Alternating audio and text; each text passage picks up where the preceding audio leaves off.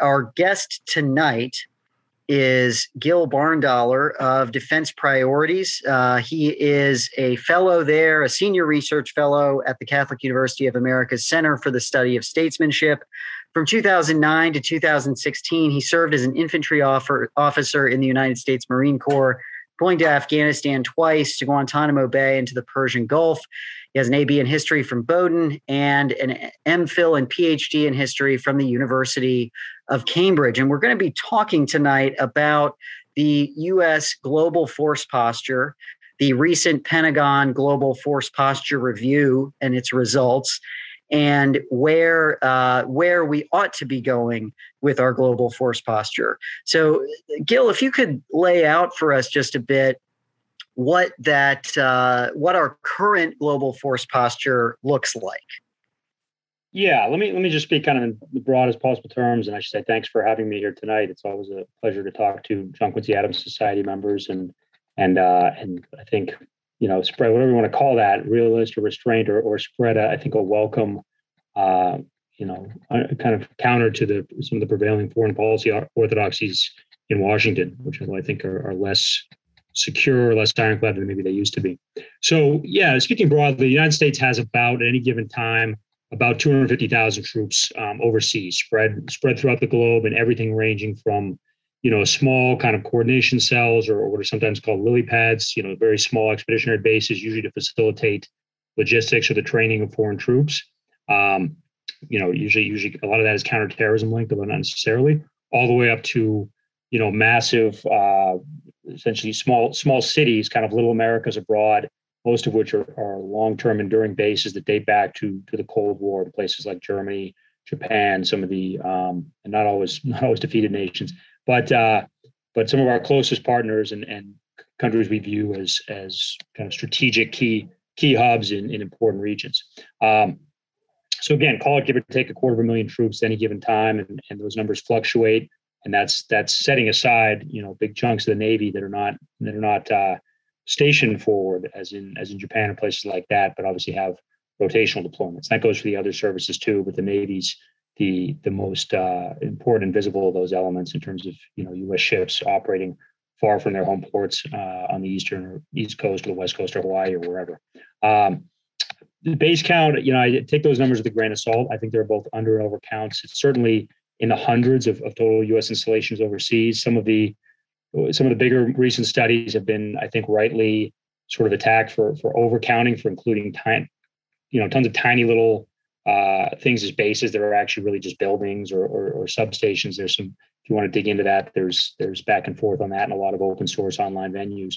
By the same token, uh, there are undoubtedly things that are off the books that are again generally, although not always, kind of counterterrorism and and Joint Special Operations Command uh, aligned kind of stuff that may not be in any kind of public audit. So um, I've never seen a number that, that struck me as uh, you know something I had 100% clarity in, in, in unclassified sources, but call it ballpark 250,000 troops, heavy presence, especially uh, in Asia and Europe, but also in the Middle East, um, and and hundreds of installations of, of ranging dramatically in size.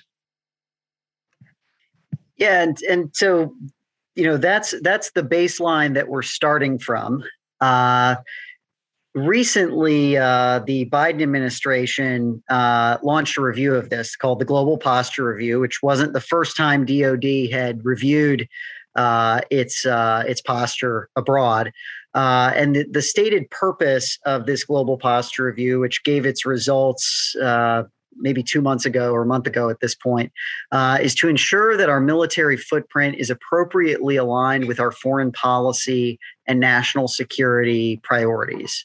So, what was the result of that process? What did the GPR conclude? Yeah, the GPR, I, th- I think, was universally regarded as a disappointment. I, mean, any kind of defense analyst you read or, or Pentagon watcher I, I those that everyone that's spoken publicly on it, myself included, um, you know, it was at a minimum kind of disappointed or nonplussed by its recommendations, all the way to some folks that I think were even more put out and viewed it as a really, um, you know, maybe an important missed opportunity. But um, yeah, there are a couple of pieces to that. One, this was something that was tasked very early on in the administration. I think it was mid-February of uh, of 2021, when shortly after the administration came into office, before the Afghanistan withdrawal, before some of the other bigger foreign policy events of the past year, uh, the Secretary of Defense was tasked by the president with conducting a global posture review of all U.S. forces and installations to ensure that America's military present, presence overseas is aligned with uh, American strategy. Um, of course, it was rightly, you know, some people pointed out more after the fact than, than during the GPR, but there's there is a there's a question of why, and I haven't heard a satisfactory answer on that in terms of the the uh, timing or the or the sequencing here, in the sense that the global posture review should proceed from strategy, right? And the Biden administration came in; it, it owes its national security strategy, national defense strategy, and national military strategy, all kind of going downstream. Um, those are all due this year. In the interim, the Biden administration published its uh, national security, its interim national security guidance. That actually came out after the GPR, I think, by uh, roughly contemporary. But there's a bit of a, there's definitely a kind of cart and horse dynamic here in terms of you are, um, you know, putting, you're, you're doing your posture after, you know, before you lay out what your strategy is supposed to be. Um, so that's that's one argument that I think is has a lot of salience. But regardless, the GPR went forward, took a lot longer than planned. There was talk of, uh, I think initially they had it set for May or June of 2021. Um, that got kicked into the fall, and then eventually it was a uh, it was a very quiet release in December. And not only was it released sort of long after it had been expected for whatever bureaucratic or, or internal reasons, um, but the entire thing was effectively classified. Depending on the Pentagon released what I think probably you could print it out as a page and a half, two page readout, uh, and that was about it. And, and then you know, tried to be fair, trotted out some some officials and at sort of the assistant secretary level to speak to this on the record at think tank events and with the press. Um, but what it amounted to, and you know, I said this somewhere else a couple weeks ago, the Pentagon essentially graded itself and gave itself an A or maybe an A minus. You know, there, there were some very minor tweaks, of so kind of a, a division artillery headquarters and, and, a helicopter squadron to Korea, some limited changes to force posture in Australia, sort of a halt to the very the kind of belated uh, Trump administration withdrawal of a uh, chunk of the footprint in Germany, um, but very minor stuff. So uh, essentially, the Pentagon wrote out this report, released didn't release it really, released as I said a really minor uh, kind of summary of what was in there, uh, and then and then said hey, we're pretty much doing what we should be doing. Um, I think I specific uh, would look at this, as I said, across the spectrum, and people like myself, or maybe more in between there, look at this and, and think, really, you know, given where, um, given both the foreign policy and military, I would say, kind of slow motion disasters of the past two decades, given both that, and also given how much of U.S. military force posture is a hangover from not just kind of pre September 11th or the post September 11th counterterrorism era, but even more so, how much of it is a hangover from the Cold War, which we're now, you know, 30 years past and then some. Uh, so it's really hard to look at that. I think to me, to look at that and look at the world we're in and how much of our uh, position, how much our position in the world has changed since the Cold War, since September 11th, and in some ways even more so in the past kind of half decade as, as the challenge confronting the United States, probably not primarily a military challenge, but the challenge confronting the United States and Asia from, from China has uh, is now front and center. So you look at all that and this sort of legacy um, global posture. I, I, find it very hard to believe that is that is how we should be doing business.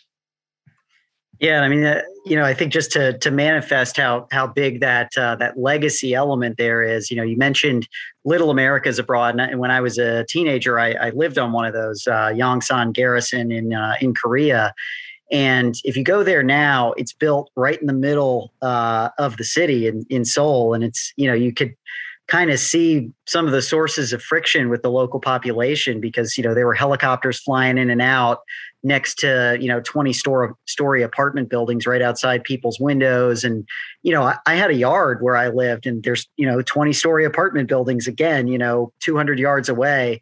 Uh, and, you know, it, it was a base that was built decades ago, way before Seoul was was that big. You know, was a city of more than 10 million people, and uh, you know, t- times had changed, and they they have started moving that base a lot. But uh, you know, it really did show like, wow, this was very old. I mean, they had buildings that were there from the Japanese uh, administration that they had taken over, that we had taken over when we arrived uh, after the uh, the partition uh, of Korea.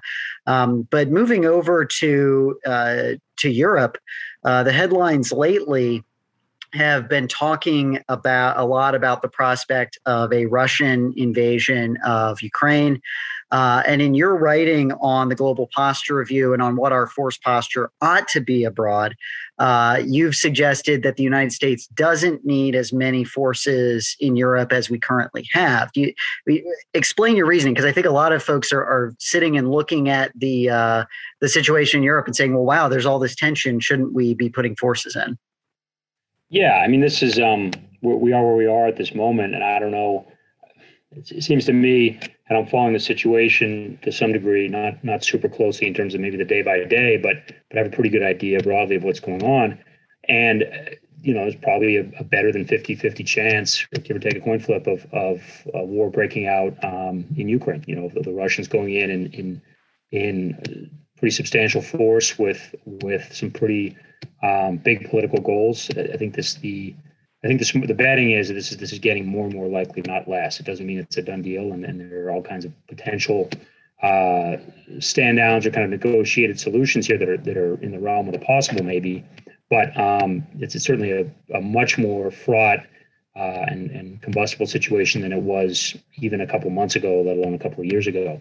Um, so, sure, we are we are where we are. I would say there's kind of a long and a short term component to this. One, the, the big mistakes were made a long time ago. I mean, I'm, I'm in the camp of people that uh, that think that NATO expansion was was a mistake. It certainly in the way it went down. Uh, there's a, there's a long back and forth, and you can read plenty of stuff about who promised who to what to whom and how what was on the what was uh, you know really on paper and what wasn't in terms of the state of a, a, shattered USSR that had become a, a very uh, weak and, and militarily, temporarily militarily impotent Russian Federation in the early years after the Cold War. Um, but regardless, we, in some ways, taking nothing away from from element of Russian revanchism, of, of Russian paranoia, of what Russia's done in its near abroad, never mind within its own borders. You can you can acknowledge all that and say the United States, I think, bears a heavy share of the blame for the situation we now find ourselves in, and that's been a, a slow moving thing.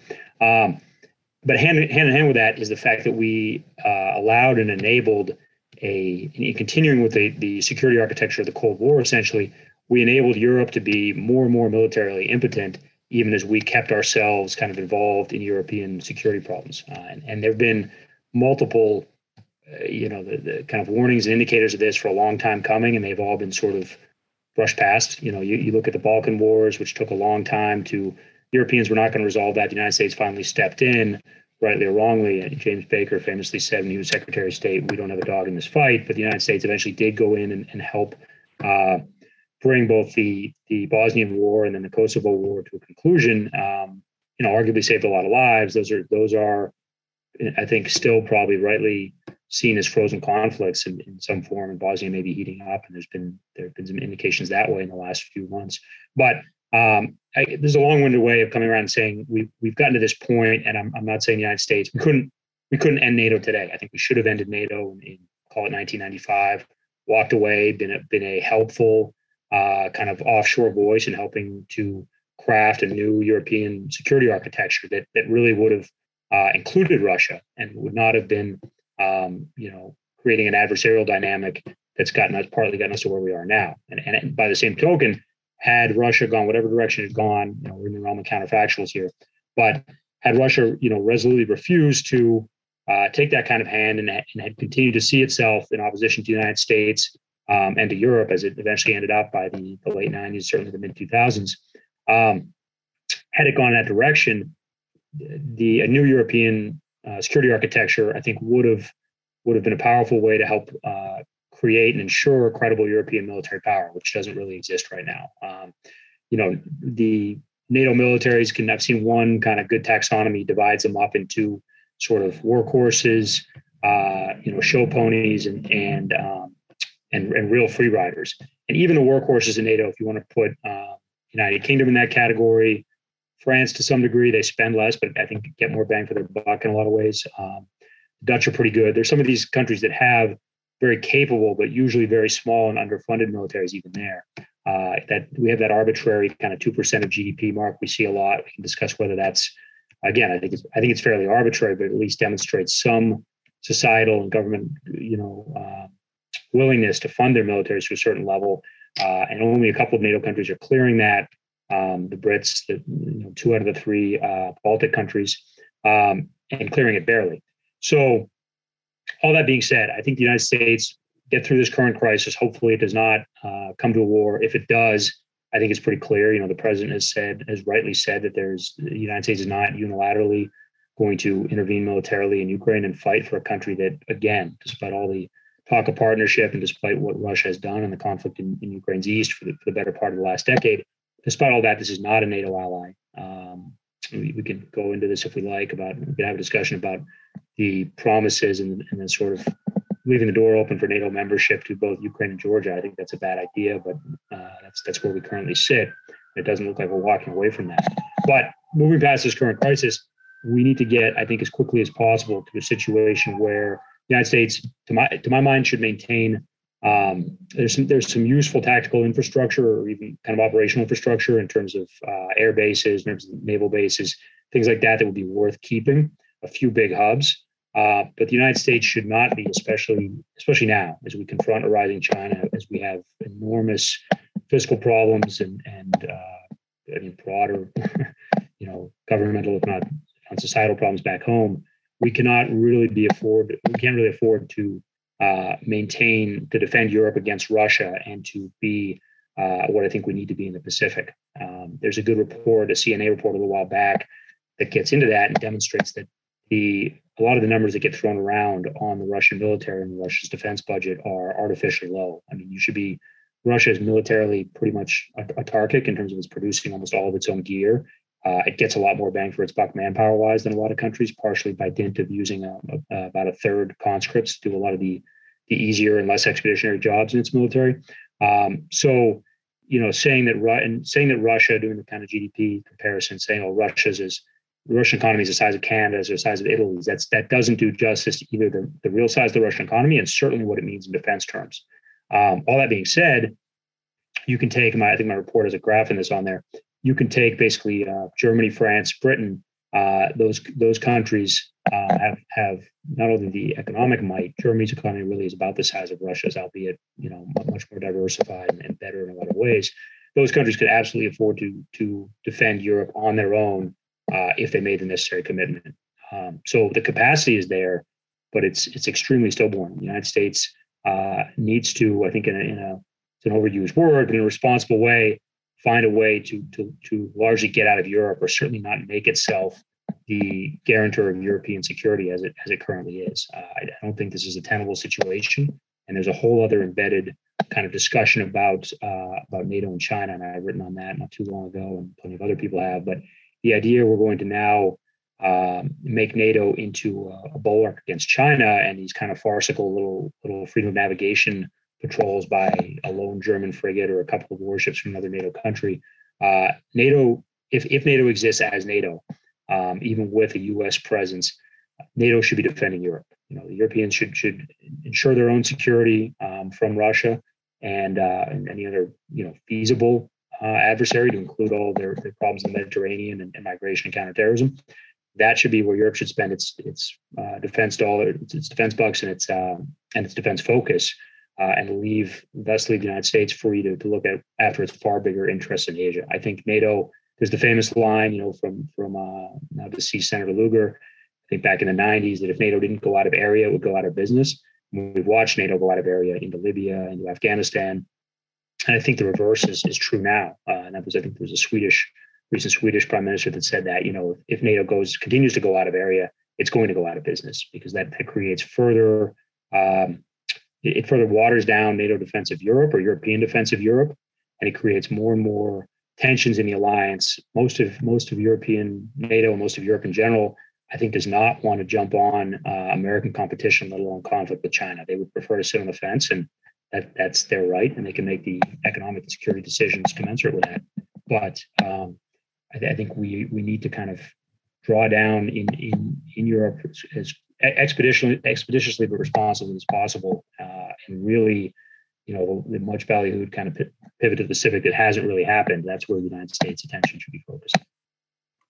Sticking with Europe a, sec- a second, uh, you know, a a critic of you know the your read of the balance in Europe might say, okay, you know the Europe as a whole is richer and more populous than Russia by by a long shot, uh, but none of the individual European countries uh, meets that definition. And so, could there be a big coordination problem or a buck passing problem where each Europe, major European player, you know, like France, Germany, Britain, uh, says, okay, you know, we're going to let somebody else handle this, uh, and we're going to, you know, maybe try to work something out with the Russians and not uh, not fight them directly, uh, and or some of these countries also, as you mentioned, they build uh, either free rider militaries that are basically useless or these kind of show militaries that have like one or two high end capabilities that are really cool that they love to talk about,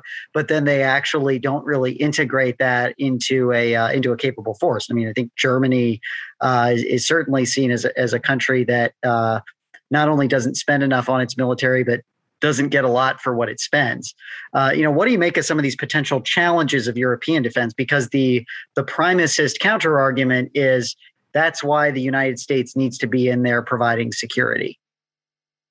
Yeah, I would I would question that in a couple of couple of ways. One is just the the practicality of it. You know, we for all of the insularity of, of foreign policy and and you know American foreign policy. This this our, our country spans a continent. Uh, most Americans from from the founding to the present aren't particularly interested or engaged in foreign policy and only kind of perk up when when there's a a real or purported kind of crisis in the wings, uh, or especially when American troops are are uh, engaged. And even then, sometimes it takes longer than it should for the American people to to pay attention. Um, but leaving all that aside, I, I putting that aside for a second, I think that the um, what I would say is that if we get to this point, and, and Ukraine maybe maybe uh, a salutary example there, uh, the American people, I think, are clear polling around this issue. They don't want Americans going to war in Ukraine for a non-ally uh, to, to fight Russians. I mean, I think that's crystal clear. There, has been, I think, Charles Koch Institute did a poll, obviously, and there have been other folks that have done that. Uh, you and and should let's say we, we follow this, whatever happens in Ukraine happens, Europe remains militarily impotent. The Germans and, and others are wedded to, to Russian gas, and that's sort of the sword hanging over their, their necks there. And, um, you know, Britain and some of the more kind of hawkish countries towards Russia, so, you know, Scandinavian NATO members, uh, the UK, Dutch to a degree, um, they are not able to kind of drive a consensus absent U.S. Um, U.S. thumb on the scale or U.S. intervention, they're not they're not willing to they're not able to drive a consensus against Russia, and Russia sort of chips away or salami slices, or whatever you want to call that, and we find ourselves at the brink of war. Uh, I think it's a very open question whether the American people would endorse a war um, to to fight Russia in the Baltics, to fight Russia in Poland, wherever else. Um, we can never mind the fact that there, you know, the NATO uh, treaty, Article Five is a little less less than ironclad, and there are there are other ways out, and you know we could do a lot less than fight a war. But I, I think there's there would be nothing worse, a few things worse for American power than for a war in Europe to start and the United States um, to to basically forsake Europe under pressure. Right, we would be much better served by uh, a turnover of responsibilities, whatever that looks like, to the Europeans in large part, versus being confronted with a crisis and then and then not you know writing essentially, as, as some American political actors try to do now, uh, writing checks that we're not going to cash. Um, you know, are we really going to, leaving aside the kind of nuclear uh, Holocaust scenarios and trading cities by missile and all the kind of um, Cold War stuff, are we really going to, um, you know, start a conventional war with Russia over um, over the Baltics? I mean, we're, we're in theory we're pledged by treaty to do that. Um, I'm not sure that I'm not sure in the event of of war that would happen. And there's a whole information operations and kind of propaganda discussion, all that. Uh, we would be much better served, as I said, building whatever that European consensus uh, on on on Russia is, um, building something like that that is European driven that has some real resilience, uh, as opposed to where we are now, which I think is the, the worst of both worlds. Um, I think the I think the American people are increasingly unwilling to uh, carry the buck for for free riding allies, especially rich free riding allies like the Europeans. I mean, it's there's a much more uh, there's a much better case to be made for American military presence and, and American willingness to fight in the Pacific. Some of those allies are very wealthy too, but um, than there is in Europe. So, yeah, so let's turn. yeah, I think in the event of hostilities, it would be an open question how this would play out, and in, in many ways, that would be the worst way this could go. So I think I think regardless of what happens in Ukraine, not a NATO member, I, I think it's I think it's pretty clear no NATO member is going to um, actually fight the Russians in Ukraine. Um, they're going to measure short of that, whatever those look like, and we've seen with the overflight stuff and the Germans that even even that kind of support from some of the most important countries in the alliance is very questionable. So this um, this may be a kind of powerful moment for a look in the mirror and and finding uh, a better way forward than what we have now. And, uh, Gil, you mentioned the Pacific, and let's turn that way. And by the way, folks, for those of you listening or watching, uh, we've got the Q and A feature running. Feel free to drop questions you have for Dr. Barndollar in the uh, in the chat. But turning to the Pacific, uh, China seems to be the most capable challenger that the United States has faced in quite a while. And uh, you know, there there's been a lot of uh, of talk and angst in Washington about uh, how the United States ought to address this. And you know, as you mentioned, the Global Posture Review by the Pentagon recently did suggest uh, some minor increases in presence there, although one of those was in, in Korea, which is largely not in the uh, the China equation. But uh, what would you recommend we do with regards to our our foreign our force posture in East Asia? Yeah, that's that's really kind of the trillion dollar question here, uh, and I think should be the question that should drive America's overseas military posture. No question about it.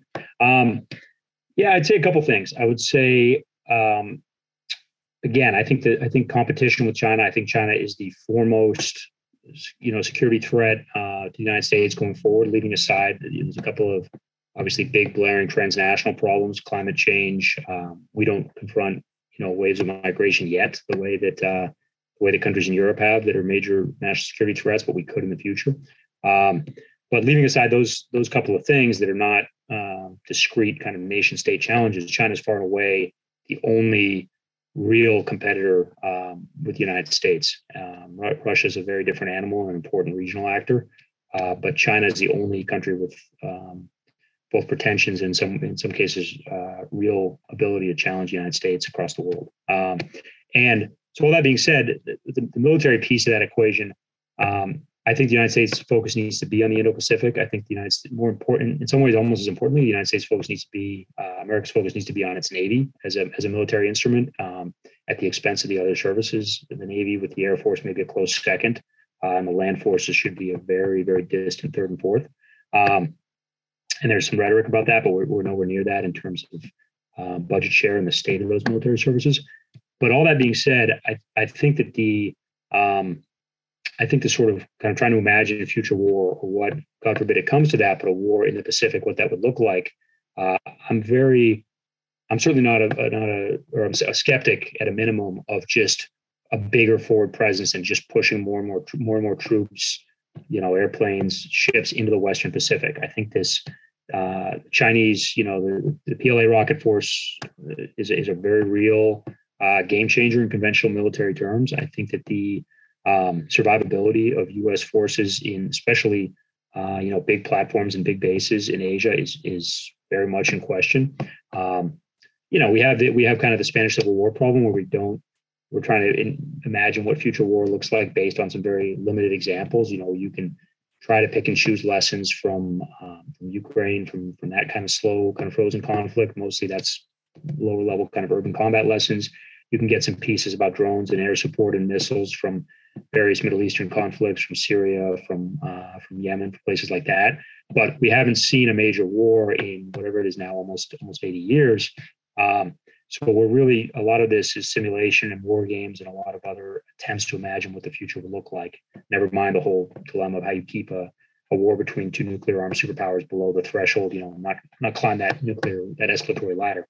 Um, so all that being said, I think I think there's an open question about survivability. And I think, you know, both kind of dispersion and digging in uh, are, are, part of that. Those are big question. That's a diplomatic question in a lot of ways. What uh, the extent to which some of these major partners that did, do host U.S. forces, be it the Japanese, be it the South Koreans, um, Australia, how much they're willing to let us use civilian airfields to uh, disperse our forces in the event, you know, if we're on the doorstep of hostilities, uh, that kind of thing. Um, but I think that the I think there's an open question, and there's some folks in the Pentagon, according to reporting, who are, who are asking the same question with kind of a jaundiced eye. They're, you know, CAPE, I think, and, and DARPA supposedly are both uh, asking that question: How survivable are U.S. forces, especially naval and air forces, west of Guam?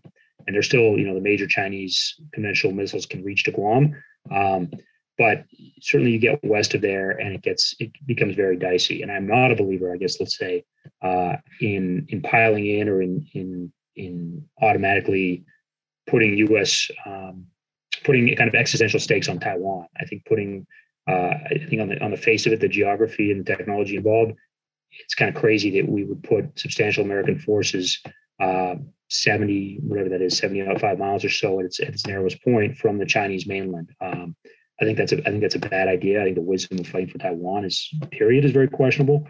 Um, but I think fighting in close and that kind of, you know, Marine Corps is, driving this concept of stand in forces and close in fight. I don't find that very persuasive. And I think we should be thinking, I mean, anytime we're, we're potentially going to fight a major power, we should be thinking in terms of a long war, and what that would look like. So to me, um, the idea of a short, limited war with China is a really uh, potentially catastrophic illusion. I think that that certainly should not be the the guiding assumption winning a short war with China. Well, yeah, and I, you know, I think in a lot of history, the view that you can fight and win a short war uh, tends to be correlated with actually getting into a war, uh, and not necessarily with that war being short. Uh, but let, us pivot over to the Middle East for a bit. Uh, last year, we pulled our forces out of Afghanistan. There's been talk of drawing down some of the temporary defensive deployments uh, with things like Patriot missile batteries that we had put out in the Gulf. Uh, is that kind of uh, small drawdown enough to have our footprint uh, aligned with our national interests there? Yeah, I don't believe so. Although it's it's encouraging, and I think that the um, you know there's a lot of uh, hand waving or, or, even pearl clutching about uh, America's role in the Middle East and is, is, the U.S. leaving the region, and and um, and I think we are kind of slowly but surely and I think that's for the best. I think the I think the greater Middle East, the Middle East and North Africa, and even you know if you want to throw parts of Central Asia into that equation, would be by and large better served by kind of benign neglect from the United States than by what we've been doing since the Cold War. Uh, I don't think our military footprint there reflects where America's attention uh, and, and money and potentially lives should be spent. Um, so yeah, I guess I guess I would say traditionally you see your you know supposedly vital U.S. interests and vital U.S. national interests in the region, um, kind of three silos. You've got obviously oil or hydrocarbons more broadly, and the free flow and the importance of um, of the Middle East and really the GCC countries to to the global economy by dint of, of oil and gas exports. Uh, you've got that piece. You've got the counterterrorism piece, and then you've got uh, Israel and Israel security. And I would say none of those things, and we can take them in reverse order, I guess, depend on a, a robust uh, U.S. military presence, especially in the Persian Gulf. Uh, the Israelis can take care of themselves. They're they're in some ways ahead of us in some of these critical technologies. They are conventionally uh, unchallenged and unchallengeable since um, you could put it at the demise of Saddam Hussein, but I'd go back even earlier than that. Um, so the Israelis, despite the um, the unconventional threats they face, most of those are, are kind of are going to have a political resolution, not a military one, in terms of uh, Hamas and Hezbollah. And even there, they've they've shown repeatedly they have the ability to um, to launch short, kind of sharp, punitive wars if they need to to defend themselves from those kinds of threats. Uh, counterterrorism. The I think it's pretty clear now, 20 years after 9/11, that, that the war on terrorism, global war on terrorism, has been has been a disaster. I don't think there's another word for it. You know, we've spent the low ball estimate would be would be six trillion dollars. It's probably two, three, four times that when you throw in interest and and and VA, you know, medical costs and everything else. Say nothing of what it's done to America's attention or what it's done to American society and a body politic. Um, I think that terrorism is is nowhere near, uh, and I, I, hope no you know serious credible person would dissent from this. Terrorism is not an existential threat to the United States. Uh, even the continued wisdom, we can get into this at more length um, if need be. The continued wisdom of even some of these small advisory deployments countering terrorism, I think, is, is open to question in a lot of cases. Uh, and then, and then oil, I think really the world has changed. And you look at uh, Middle East gas and oil, two thirds of it, including Saudi oil, is going to Asia. That's going to both U.S. partners uh, and to to China. You know, the United States is competitor, if not adversary. So to me, I get it. You know, global market is fungible, but to me, the United States' interest in terms of hydrocarbon flows out of the Persian Gulf should be uh, about the ability to to interdict to shut that off. We always think in terms of Iran closing the Strait of Hormuz and could we force it open and that kind of sort of tactical and operational question. I think we should be thinking about what if the United States wants to close that strait in the event of hostilities with China um, or guarantee the flow of hydrocarbons to our allies. So I think the United States doesn't really need any substantial military presence within the Persian Gulf. Um, never mind the vulnerability of ships in those kind of narrow seas, and we, have seen that play out in war games with Iran. You know, most fam- most famously in the Millennium Challenge exercise almost 20 years ago. Um, and there's a back and forth on that. I, maybe don't have time to go into here, but uh, I think a presence outside the Persian Gulf. I think moving a colleague of mine, Mike Sweeney at Defense Priorities, wrote a good report on this. You can find on our on our website. But moving U.S. the U.S. Uh, presence westward, you know, kind of pulling away from the Gulf and and doubling down, or or kind of keeping the existing footprint in places like Jordan and Turkey makes a lot of sense. Uh, to me, the naval hub, and if I was, you know, starting from scratch, the naval hub that makes sense would be would be getting kind of a timeshare with the Brits in, in Duqm and having a having a naval presence. It doesn't need to be a very big naval presence, but kind of a, a refueling and logistics uh, spot in Oman is that has been a traditionally neutral country, but has also quietly kind of done a lot for us um, under the table, including the immediate wake of, of September 11th. So that kind of posture and getting out of the Gulf, which which has a host of problems, uh, and I think is, is far less important to American security than it used to be that would be that would be kind of the the axis I would want to engage on. Another symptom uh, or outcome of the uh, the expansive global footprint that we have is a very high operational tempo for the military. You know, the forces being out, doing lots of missions, uh, having short turnarounds between deployments, and so forth. How does that relate to uh, some of these issues around posture and strategy? Uh, you know, what's what's the nature of that problem? Yeah, I think it's huge. Um, I think it's it really affects readiness and and maybe to some extent credibility of American military force when we are uh, clearly overworking, kind of grinding down a military, both both in terms of materiel and, and more importantly in terms of manpower. You know, this is a this is as we as we like to remind ourselves and pat ourselves on the back. This is an all volunteer military, or maybe more more accurately, an all recruited military, uh, and and constantly keeping um, people away from home and on a deployment cycle, despite being at peace. You know, call it what it is. I think the military um, yes, there are thankfully a small number of Americans in, in harm's way and, and limited kind of counterterrorism campaigns. Um, but war in Iraq is over. The war in Afghanistan is over. Um, and even if we caveat that with a tiny asterisk in Iraq, you know, it's not what it was 10 or 15 years ago, obviously. So we have this military that is at peace, that is on operations, but not really, but certainly not at war, that is still grinding itself down through this constant demand of combatant commanders for forces. Um, and we see this in maybe a place we wouldn't necessarily expect. I think actually Special Operations Forces, some of the, the latest um, data out of congressional testimony from them is that they're in a healthier place as far as that uh, that dwell to deploy ratio we talk we talk about. Uh, they're in a healthier place on the manpower side than they have been for most of the global war on terror. But um, certain units in particular, air defense artillery, you know, the Patriots, the THAAD, those kind of um, really valuable assets as we as we're in the sort of missile age of warfare, maybe those assets, uh, higher headquarters, kind of core headquarters, and then especially the Navy and the Navy uh, Navy carrier fleet. We've seen in particular, um, people are always sort of demanding the uh, the kind of modern gunboat diplomacy of having a carrier offshore. Never mind the fact that I think we all acknowledge that the vulnerability of aircraft carriers in the event of a of a major war is is a um, is a huge question, or maybe maybe almost an answered question at this point.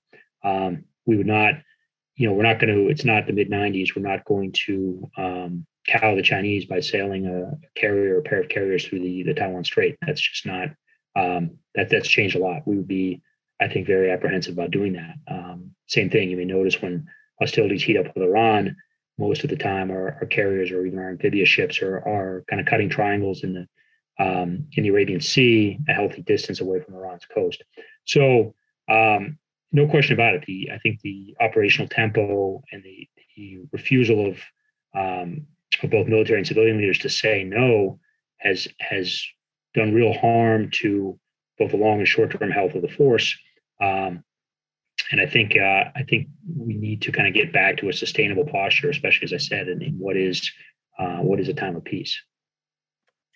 So we've got a question from uh, from Lily Doninger, uh, who says, you know, I understand your point about the U.S. not needing to be responsible for European security. What does Russia potentially gaining territory and taking power over Ukraine and the Baltic states do for the United States? Is there not a strategic need for the United States to ensure that Russia doesn't further threaten American national security? Yeah, no, I, a couple pieces on that. I mean, one, um, the Russians for, and I will say this. I mean, again, I'm I'm not a, a sort of a fan of of NATO, um, or certainly not as it's presently constituted and what it what it does. But um, but the the Russians do in their behavior, they are how they treat NATO members and, and how they treat um, Ukraine is very different, and that's sometimes taken as an argument to bring Ukraine into the fold. I'm, I'm against that for for a host of reasons, and all of which we're sort of seeing right now. Um, but I think that the and I'm not saying just feed the Baltic states to to Russia, and it's an open question of whether Russia would like to govern the Baltic states at all, or whether it's it's just a you know another provocation and something they they use as a lever. Um, but I think the I think that we have kind of existing the geography is what it is. I think the Baltic states, and they should be saluted for this, need to make themselves uh, a tough nut and make themselves indigestible to the Russians and do um, basically what the Finns have done. You know, over over decades, have made themselves uh, a nation in arms, have, have introduced conscription, have used, have kind of built um, built a military predicated around what they can afford uh, and what they can do to make it um, both a both a tough nut to swallow for the Russian military, although some of that at some point it's a, math equation. But also ask the Russians, do you want to govern a, a fundamentally hostile population that is going to kind of fight and bleed you in a, in a small war over a long period of time? You've seen some of those arguments made about about Ukraine and some stuff that came out in the press recently about uh, unconventional warfare training missions by the by CIA and by DoD. Um, yeah, Zach Dorfman of Yahoo News had a piece on that recently. Um, so, yeah, I, I, think that we we need to be realistic and we need to look at um, at what we can do to uh, prevent Russia from making these decisions. But I think if the Russians are going to invade Ukraine in force, uh, going to whether that's to topple the Ukrainian government, to teach them a lesson, to ensure to, to destroy as much uh, of the of Ukrainian military power as possible.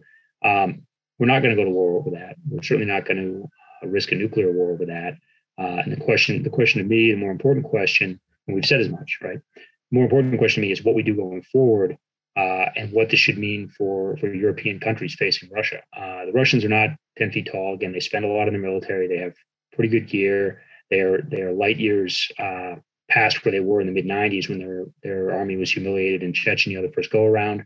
Um, this is not the force that went to Georgia, you know, a little over a decade ago and and accomplished what it wanted to accomplish, but had had a lot of hiccups on the way. This is a pretty credible big league military again that is that has fixed a lot of its problems. Um, but the, the Russians, despite all that, uh, this is not the old monstrous Red Army of the Cold War era, which had its own host of problems. Um, I think Europe it is well within the power of of European NATO to build enough military uh, capability and capacity to deter the Russians. No question about it. Uh, yes, that that would that require some alignment on what on the severity uh, of the Russian threat, and that's a bit of an open question, right? You have other European countries, especially countries along the Mediterranean, that are much more concerned. You see this from the Italians, from the French to a degree, that are much more openly more concerned about migration and counterterrorism issues than they are about Russia. Um, obviously, the the Poles, uh, the Baltic countries don't feel that way, rightly. So um, there's no there's no easy answer here, but I think that the uh, I think it's it's interesting too. You look at what happened in the wake of the previous go around in Ukraine, right? The, the Crimean invasion of in 2014.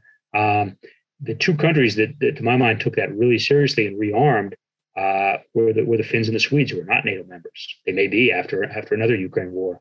Um, Sweden reintroduced conscription uh, you know, spending a lot more on its military. I mean, the, Finns just made a big a big decision. Kind of again, it's Finland, so it's maybe not front and center on people's radar, but uh, the Finns just just did a, an F thirty five buy um, for their own reasons. I don't think that that's not actually really, to my mind, a, a show pony thing like a lot of expensive defense procurement is for a lot of countries. Um, the Finns bought what, what was the equivalent. I don't have the number to hand, but it's essentially for the size of Finland for a country of five million people uh, that's equivalent to to buying almost 2,000 F-35s. You know, they made they made a huge uh, a buy, and they've also, you know, wake of Crimea, they've done a lot to change alert statuses to make their mobilization and their conscript military more credible in the event of a sudden security crisis. So uh, while the Germans kind of you know huge heavyweight 80 million man 80 million person country with with one of the biggest economies in the world um, did next to nothing the two smaller non-nato countries really did rearm and I, I, think that's telling and that's whether we see the rest of nato or most of nato or certainly at least countries in central europe um, take the take the russian military threat more seriously after this that's an open question so staying on that theme, uh, Michaela Cooney asks, "What do you see as the future of NATO? Does it have one? And if it continues to survive, uh, what should Turkey's role be? Are there other countries that should be admitted? I mean, you mentioned the possibility that Finland and Sweden would be admitted. What do you think about all that?" Um, yeah, well, look before this before this latest crisis, um, NATO, you know, the 70th, whatever it was, a couple years ago now. Remember when the 70th anniversary of NATO uh, you know, came and went, and there was there were just sort of um, uh, I guess a sense of kind of ennui about NATO and in this kind of struggling, sort of purposeless. What is what is NATO? Um, you know, U.S. attention was already at that point. You know, the national defense strategy had come out, and it was already moving past counterterrorism, past Afghanistan, to to, to look at um, to look front and center uh, at, at the Pacific and at, at, the challenge of China and to a lesser extent Russia. Um, so I've heard, I've heard people say, you know, NATO would kind of become like the Holy Roman Empire, would sort of just fade into this kind of political relevance. Um, that may be a, maybe a different animal, especially in the wake of if there is a, a major war uh, in, Ukraine in the days to come. Um, but I think that the I certainly think that the Turkish piece is an interesting question. And when you talk about if we are going to, to get to some, even if it's not quite the level I want, but it, some real burden sharing in Europe, that's it's going to be hard to have that happen without the Turks for all of their, you know, they're a very uh, difficult ally. They do some things we we don't like, um, and, and, are a bad actor. I, I, would say in in chunks of um, chunks of the Middle East and and uh, and Central Asia. Um, they've been tough to get along with, and their you know their government is whatever you want to call that an, an illiberal democracy, uh, uh, kind of a, a, almost not quite a one party state, um, but but Erdogan is who he is. All that being said, it's hard to envision a NATO that can, a European NATO that can stand on its own two feet without Turkey as a part of that equation, um, especially given the Black Sea ramifications of that, the, the size and capability of the Turkish military forces. Turkey as a um, as a as a you know kind of growing defense industry, and, and their their drones have gotten a lot of deserved attention for for some of the work they've done in in campaigns in obviously the Armenia Azerbaijan war, uh, Libya, and now maybe maybe a little bit overhyped, but they're they're Turkish, you know, TB2 drones with um, with Ukrainian forces now. Uh, so I think the Turks have to be part of that equation, um, and they, they, their relations with Russia are very interesting, especially when you look at some of what happened in Syria and the, and the back and forth in Libya and the way the the way the Turks have played some of that over the last few years. Um, Sweden and Finland, again, I have uh, a lot of respect for what those countries have done with their military, the, the seriousness with, with which they are now treating uh, Russia as a, as a threat to themselves and to Europe. Um, would they would they rush to join NATO in the event of a war? Um, I, am not quite sure that's the case, but I think it's I think it's a more and more live discussion in both countries, um, despite kind of some internal political opposition, especially in Sweden. Um, I, I, don't, in general, I, I would be uh, more if the Swedes and Finns come aboard. At least those are countries that take their security seriously, that are um, increasingly take their security seriously, are uh, responding to the threat um, from they see from Russia and uh, and have some military both cap- both capability and capacity for a country for, for their size. Uh, you know, I, I'm I don't not a believer in expanding NATO. I think NATO should have been put to death, as I said 25 years ago, or quietly retired. Maybe is a better way to put it, versus expanded. Um, but the Swedes and Finns have a much more credible case to be part of a European security alliance or security infrastructure than North Macedonia or Montenegro or any of these, um, you know, tiny, uh, tiny countries that are obviously security clients. Um, you know, the end of the day. So we've got another question uh, from Matthew Mai, former uh, Marcellus Policy Fellow here at the JQA Society, who asks about how the nuclear uh, the nuclear force and the nuclear posture fits into all this. You know, do you think the uh, nuclear triad should be recalibrated to align uh, with a more restrained force posture you've described? How to, what would what would the role of nukes be in what you're what you've laid out? Yeah, that's a good question. Um, sort of a whole different realm, and I'm I'm not uh, you know a nuclear security guy. There, there's a whole whole realm of expertise there, but but speaking broadly, I guess I would tell you for whatever it's worth, I am um, yeah, I, I, think that we as, we sort of kind of current running under this whole discussion tonight. Um, the United States has has more and more, even even some very hawkish voices. You know, uh, Hal Brands had a piece the other day. The United States um, has enormous kind of global um, liabilities or commitments, uh, and we are realizing that we can't we can't afford all this. Uh, certainly, we're choosing not to afford all this. And I would say we can we can play with some of that semantic maybe. But um, when you look at the nuclear piece, I mean, the only there's this the U.S. and Russia, and then sort of everybody else, right? For all the the um, kind of whatever you want to call that, maybe a freak out in some quarters about some some Chinese silos in, in Western China and this and that. Uh, the, Chinese can can obliterate some American cities. We have you know many times their weight in terms of both um, missiles and warheads. That's not going to change anytime soon.